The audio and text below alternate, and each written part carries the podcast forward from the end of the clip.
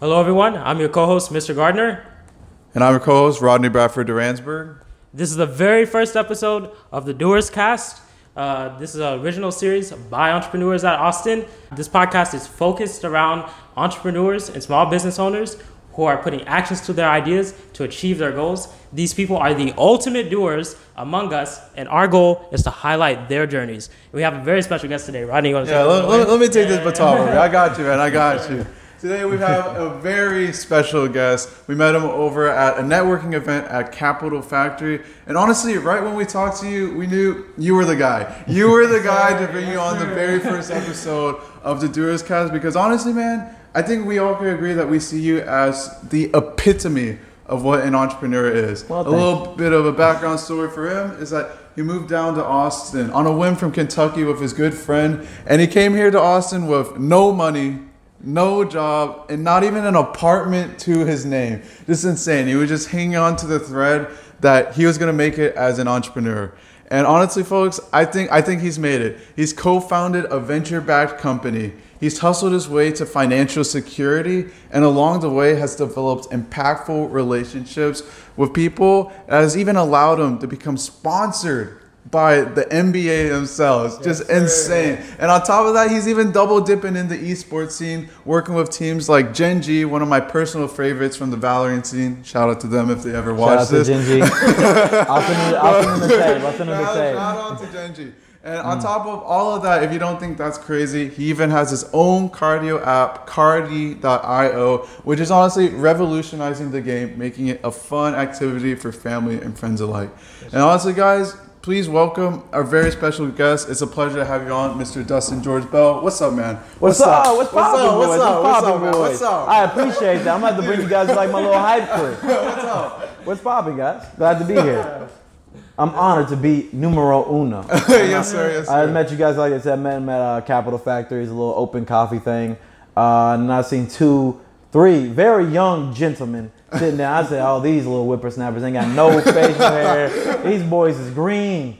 Let me talk to them because I was been in that same position. And now, obviously, you guys are doing this. You're all work, focused on hustling and creating some stuff for yourself. And that's the same place I was at at your age. And uh, definitely anything I could do to support some people in the same place that I was at, um, any way I could. And so here we are Yes, sir. on the pod. Much Digging it. appreciated. Much appreciated. Well, Thank you. getting into the whole podcast, I want to ask you, sir, what was like your gateway into entrepreneurship? What got you started with you?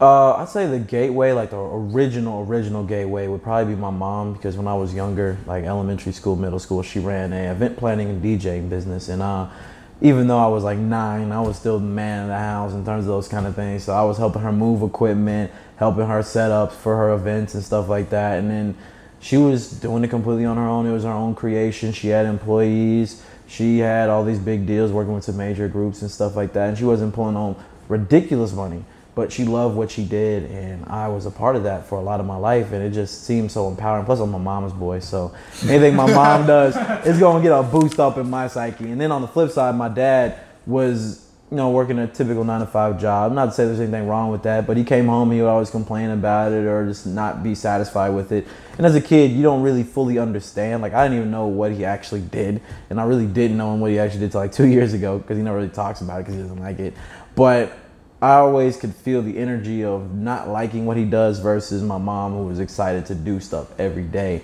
And life is short. Work sucks. Why make it any suckier than it has to be? Why don't you do something that you actually want to do? So that was the start for me. And from there, it made me want to do my own stuff. So I was selling candy, shoveling snow, cutting grass, ghostwriting papers, all these different things that I could do. The hustle, the hustle in middle school and high school. And eventually that led to me doing real business stuff that's recognized by the government and whatnot, going into college and where I am now. That's sweet, dude. That's so sweet. I know, like, I, I kind of had it a bit opposite in terms of like the family motivation side. I know if you're just talking about how like your mom was the main inspiration and you saw your dad working in the nine to fives, but for me, I really had it where my dad was like the sort of source of being an entrepreneur. I'd never seen him like work a legitimate job, not as it not like a nine In to terms five like a job, but, W two, like working for the man kind of job. yeah, he's always right? been an entrepreneur, just brokering relationships, similar to like your lead generation thing. While my mom was kind of like the nine to five worker, which was super respectful high school teacher, and mm-hmm. honestly, a Pays the model to look up to. Like both, I feel like are super necessary. And Mm. I kind of wanted to segue this into like and talk about your first company of Life Off You Mm-hmm. and how it was like your first lead generation company. Can you talk a little bit more on that? Yeah, so that was the first one recognized by the government. Uh, so basically, I was in college. It was the end of my freshman year. I like to call this is my joke for it. The only good thing that came out of my first relationship in college, because I remember we were in a dorm together, and it was about the end of the semester, and she's like, "Oh, let's do something." Like, okay, well, let's go see a movie. I don't want to watch a movie. let's go to the mall. I don't want to go to the mall. But we can go to like a party or something. Like, I don't want to go to the party. We can go eat. I don't. I'm Not really hungry. They're like, oh, well, those are only four things I really know how to do here. uh, so, hmm. And even though I'm in Kentucky, you know, it's not Austin, it's not New York, it's not LA, but there's stuff to do there Yeah. outside of those four options. And I was thinking, well, hmm, I know there's stuff to do here. And I'm from Kentucky. I mean, Lexington, Louisville, it's like the equivalent of Austin and San Antonio. It's about an hour-ish away. But at the same time, I'm from Kentucky. I should know the lay of the land. And there's a ton of people who aren't from Kentucky. We even had international students who know even less than I do. And I figured, well, there's a market opportunity here, and the fact there's a gap between people knowing what to do off campus and then people and organizations off campus trying to draw college students to them.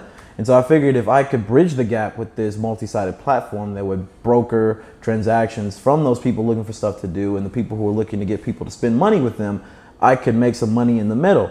And so that's where Life Off You started. It was basically a platform to help broker transactions where I would take a piece of all the transactions that were generated through my website. And as any young entrepreneur who doesn't know what they're doing, I had no idea what I was thinking, what, what I was going on. I just saw an opportunity.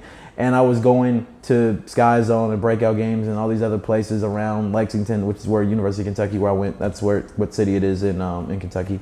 And I would go there and I was like, hey, I got this idea. It Doesn't have a name. I don't even know how it's really gonna make money yet, but I have an idea and I think it's pretty cool. You guys should totally give me money. And they laughed. It, it went as awful as you think it would. I, it, blod. They laughed at me, kicked me out, and said, "Oh, whatever. Ignore my phone calls, my emails." But through all of that, and that's why I think it's very important for young people like you guys to try stuff, even if it doesn't work out initially. You iterate, you iterate, you iterate until you figure out like how do I make this work, and eventually came up with the name, built out the logo, thought more about how it could actually make money for them as well for me, how we would go about generating leads, doing market research, pulling data to support my my ideas and whatnot. And then after four months of doing that over the summer, I eventually got to a point where I could present a winning pitch. And so I got Sky Zone on contract. And then I got Lyft on contract. I got some smaller places on contract. and then ended up over the two year period that I was doing it, we had about 20 individual contracts between beginning to end. Uh, brokered about 5,000 transactions That's and wild. made some decent money off of that. good. Wasn't a millionaire, but it was profitable and I learned a ton from it. And uh, that was, in my opinion, that first hit that you need, even if it's not a home run, even if it's like a double or a single, you just need to hit one Yeah, fast yeah. pitch, fastball to let you think, okay, you know what? I can hang in the big leagues. I can do that. Exactly. And and, I, and it just built from there, from all the things I've done after. Yes, sir. Yes, sir. Um, I guess I would say off of that, uh, you were saying, you know, just trying and testing things.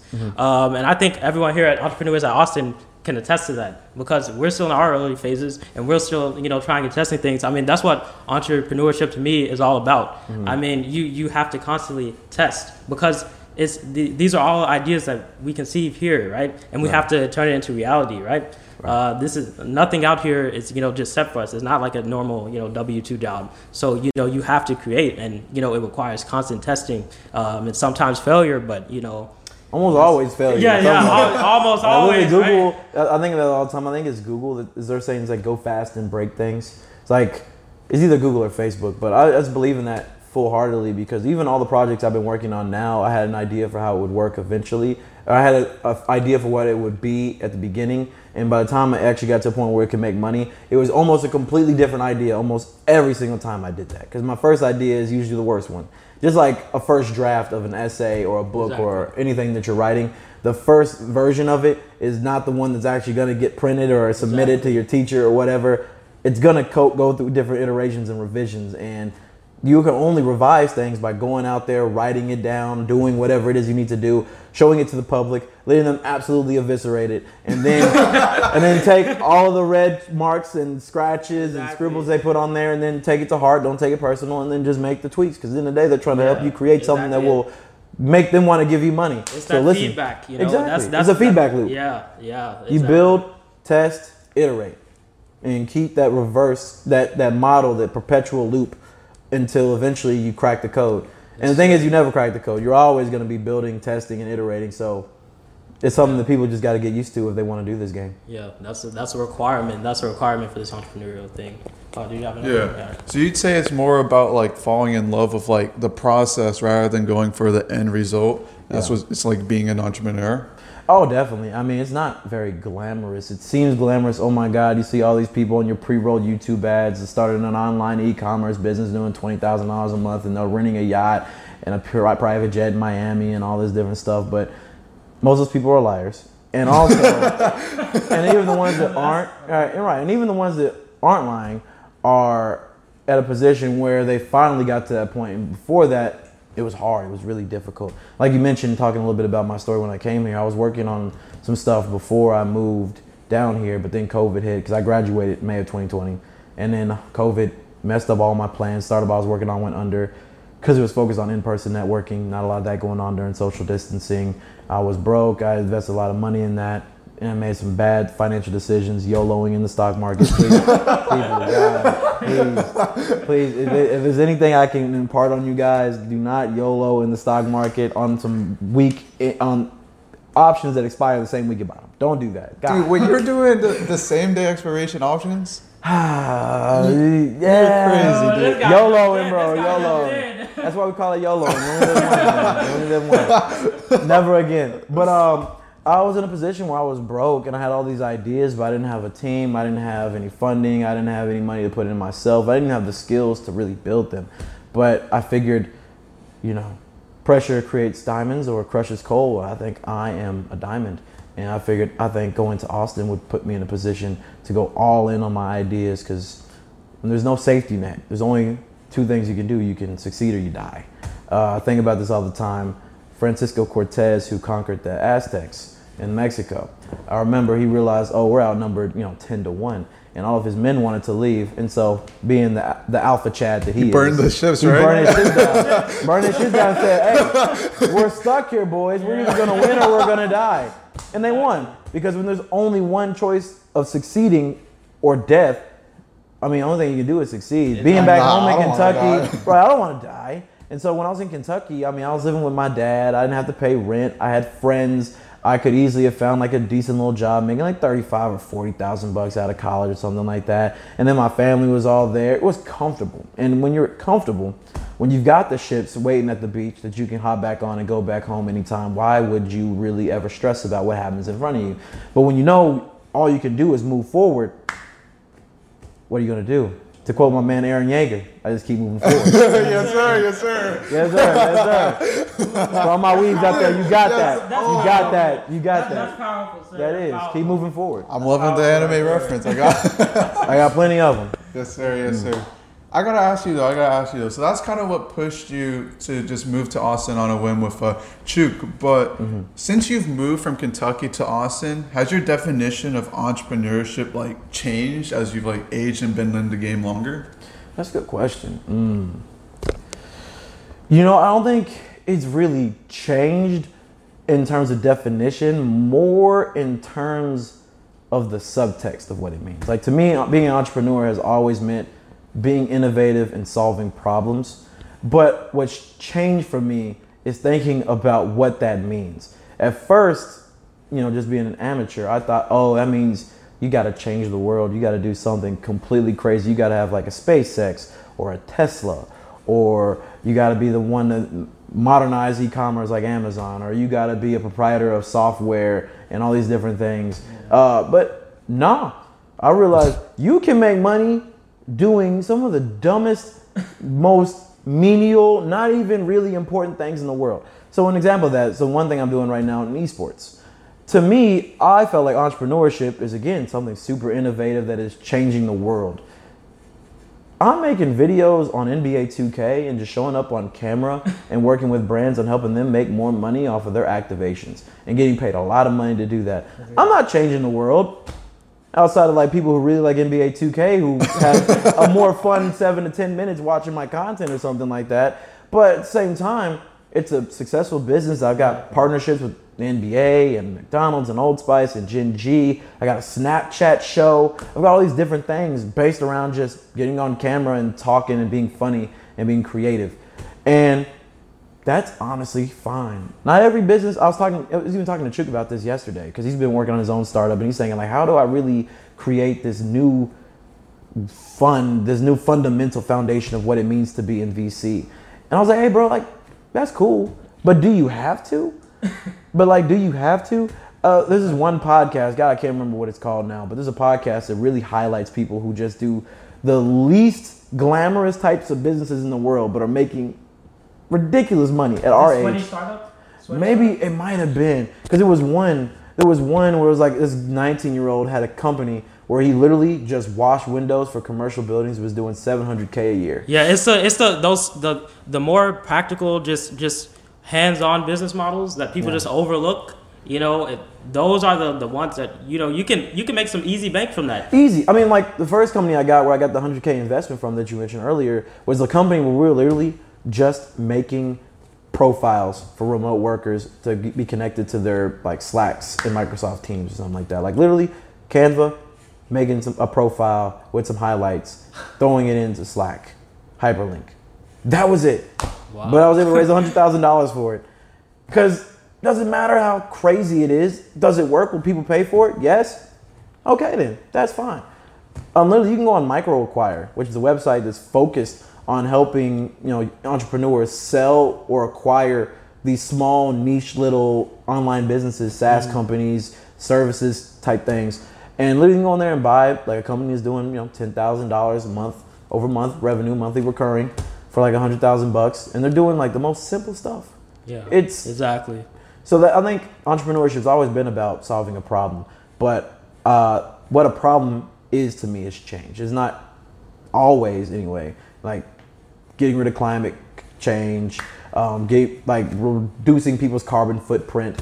It could just be people want to be entertained for ten minutes. so make a video about NBA 2K for ten minutes, and then people will pay you a lot of money to do that.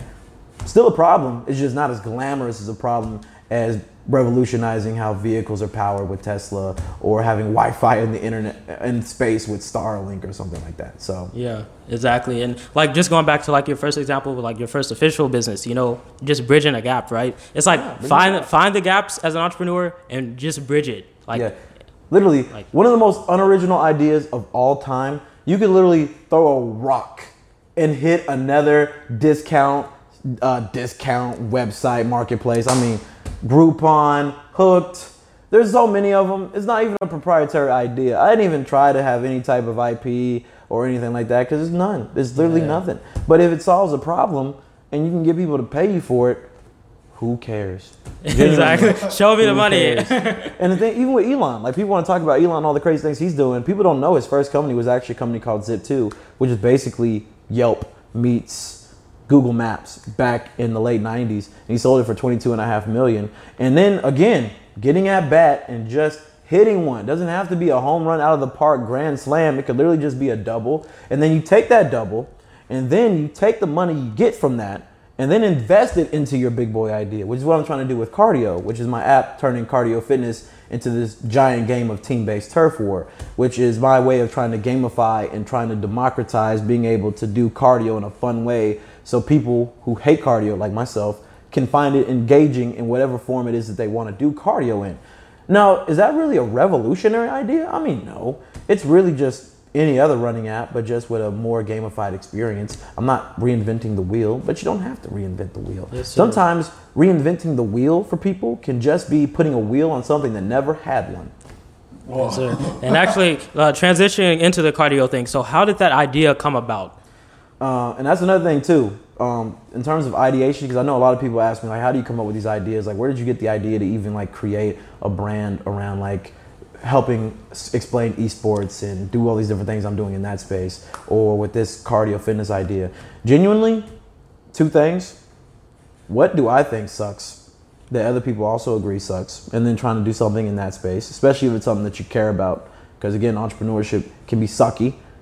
So if you do something that you don't like to do on an 80 hour basis, you're gonna eventually get tired of it and not want to finish it out, especially when it gets tough. That's the and then truth. yeah, and then two, figure out what you're good at and what gaps you can fill. And if those two things can come together, then boom, you got an idea you can run with. So for me with cardio, uh, it started off as me during quarantine, pretty much what was it, like August of last year. It's in quarantine. Things were a lot less open in Kentucky than they are here, and couldn't go anywhere to hang out with my friends, to go to the gym. Gyms were closed. They even literally had taken down basketball rims at courts and all that. Yeah. And I was saying, man, I have not done any type of cardio in so long. And I thought about that. It's like, why haven't I? Because cardio is boring. And for me, if you told me to run a mile, I would say, screw you. I'm not.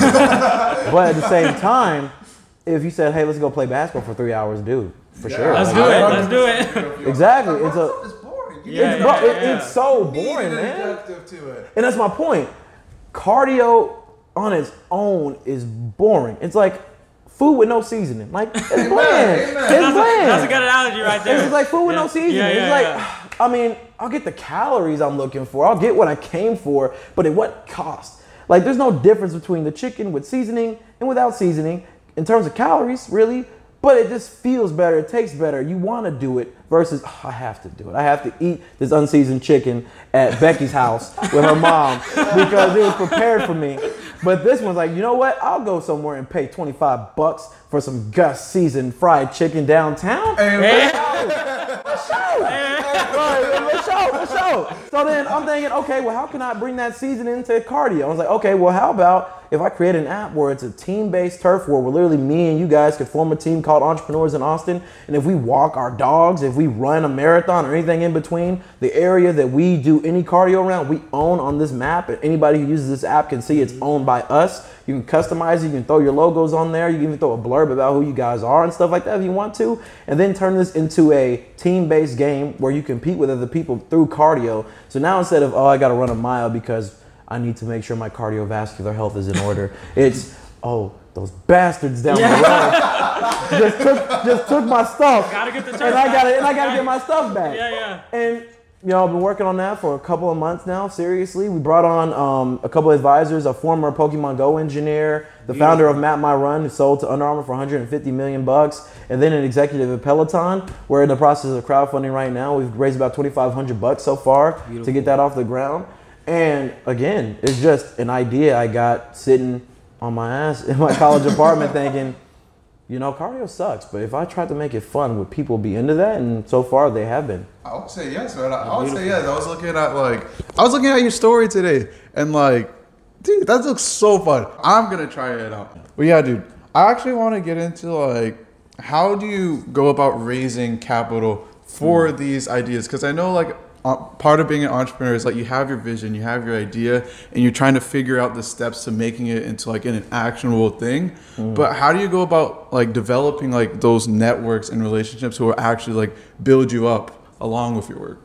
Well, for one, you guys put yourself in an awesome position to do that. When I met you guys on, uh, was that Monday or was that Tuesday? I think it was, Tuesday. That was Tuesday. Tuesday. Yeah, it was Tuesday. Tuesday, Tuesday. Um, but the main thing is relationships. Honestly, like the best way to get money is for people with money to like you. So, and the best time to get people who have money to like you is before you need it. Because if you start being friends with them because you need something, they'll think you're only there because you want that thing. But if you're already good with good friends with them, they already see what your work ethic, what your ideas are, and your ability to succeed when given the resources, and then you ask for them, more than likely they will be given to you. So that's number one.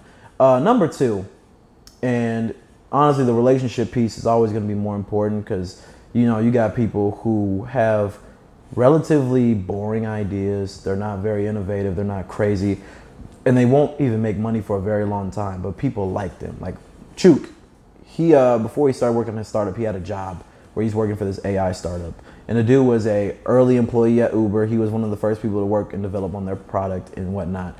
Um, so obviously that's a heck of a thing to have on your resume. He started his own startup, and then because of that, that thing on his resume and the connections he made through that, when he started his company, he raised two million dollars in two days. He hopped on one investor call and walked away with a check like that. because of the relationships and because of the resume. But in the case that you're young and broke like us, and you don't have those connections, and you weren't early at Uber, then the second best thing is to just have a really good idea with a strong understanding of your market, your financials, how you're going to get there, how long it will take you to get there, and then find other people who are invested in solving that problem or at least are in that space and are looking to invest in projects like that. So for with my first company, which was called Spotlight, where I was doing the stuff with um, the remote teams and whatnot, I had a guy who was running a remote team. Ne- I've literally never met him in person. We still to this day have never met in person. And I literally hopped on a phone call and that, that whole ordeal is so funny. And I'm gonna make this short because I don't want to talk forever. But literally, I got that investment for a job interview for his company that he ran full time. So I was interviewing for a job at his company, and I told him I did not want that job. I want to start my own stuff. And then I sold him on an idea of building this thing. And he said, Well, okay, well, let's have a phone call about it in a week. Come with me with some financials, some understanding of your market and whatnot. And if I like it, we'll see what we can do. I gave him a pitch, and a week later, I walked away with 100K. Because Wow. because you got to find somebody who's invested in the problem, who believes in you as a person, and you can prove to them the viability of what it is that you're trying to build.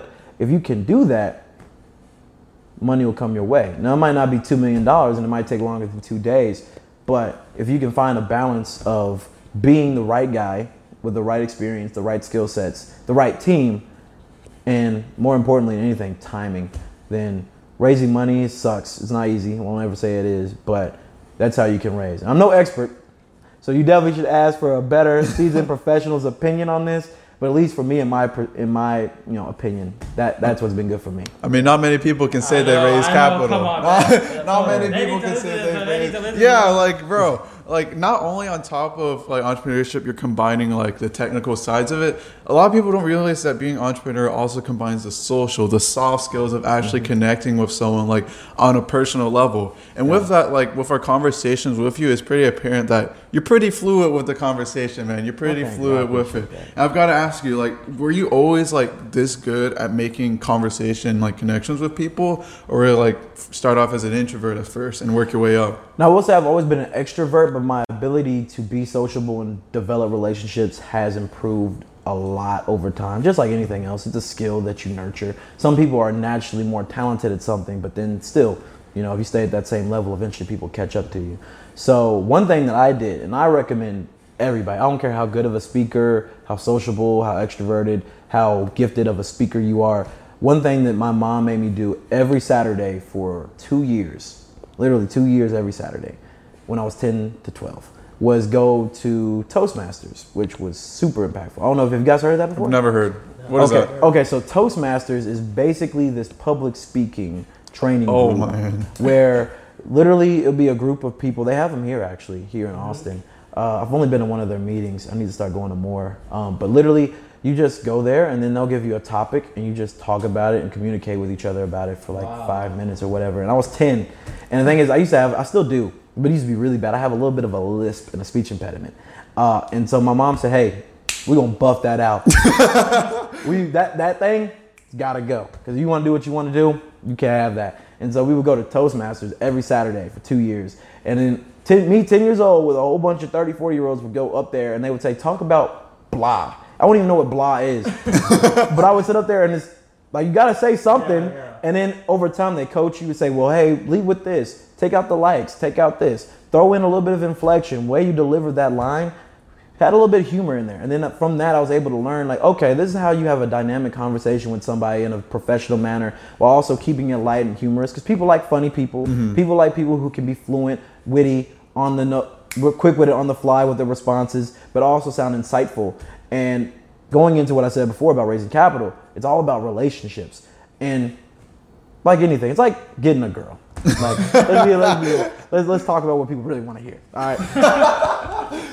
Because there's a lot of ugly guys out there that are getting cute women because they know how to talk.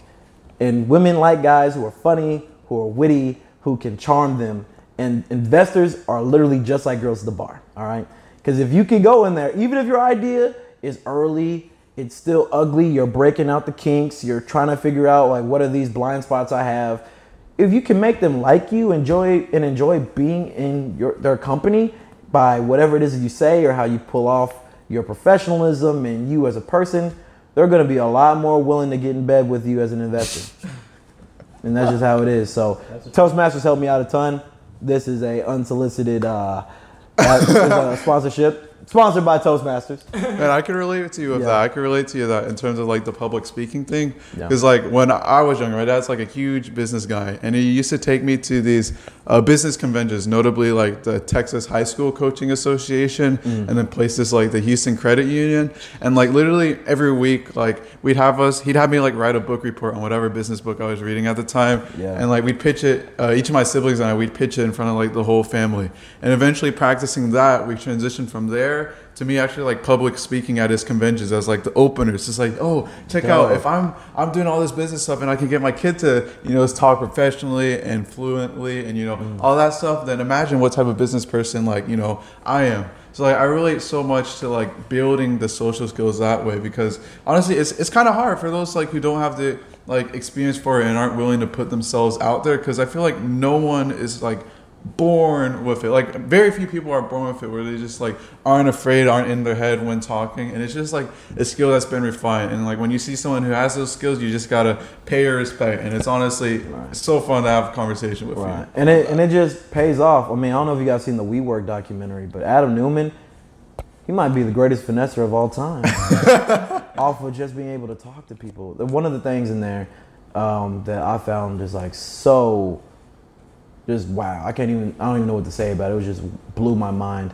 Is that he got into a car, I think it was with the uh, founder of SoftBank's Vision Fund. I think it was his son or his nephew or something like that.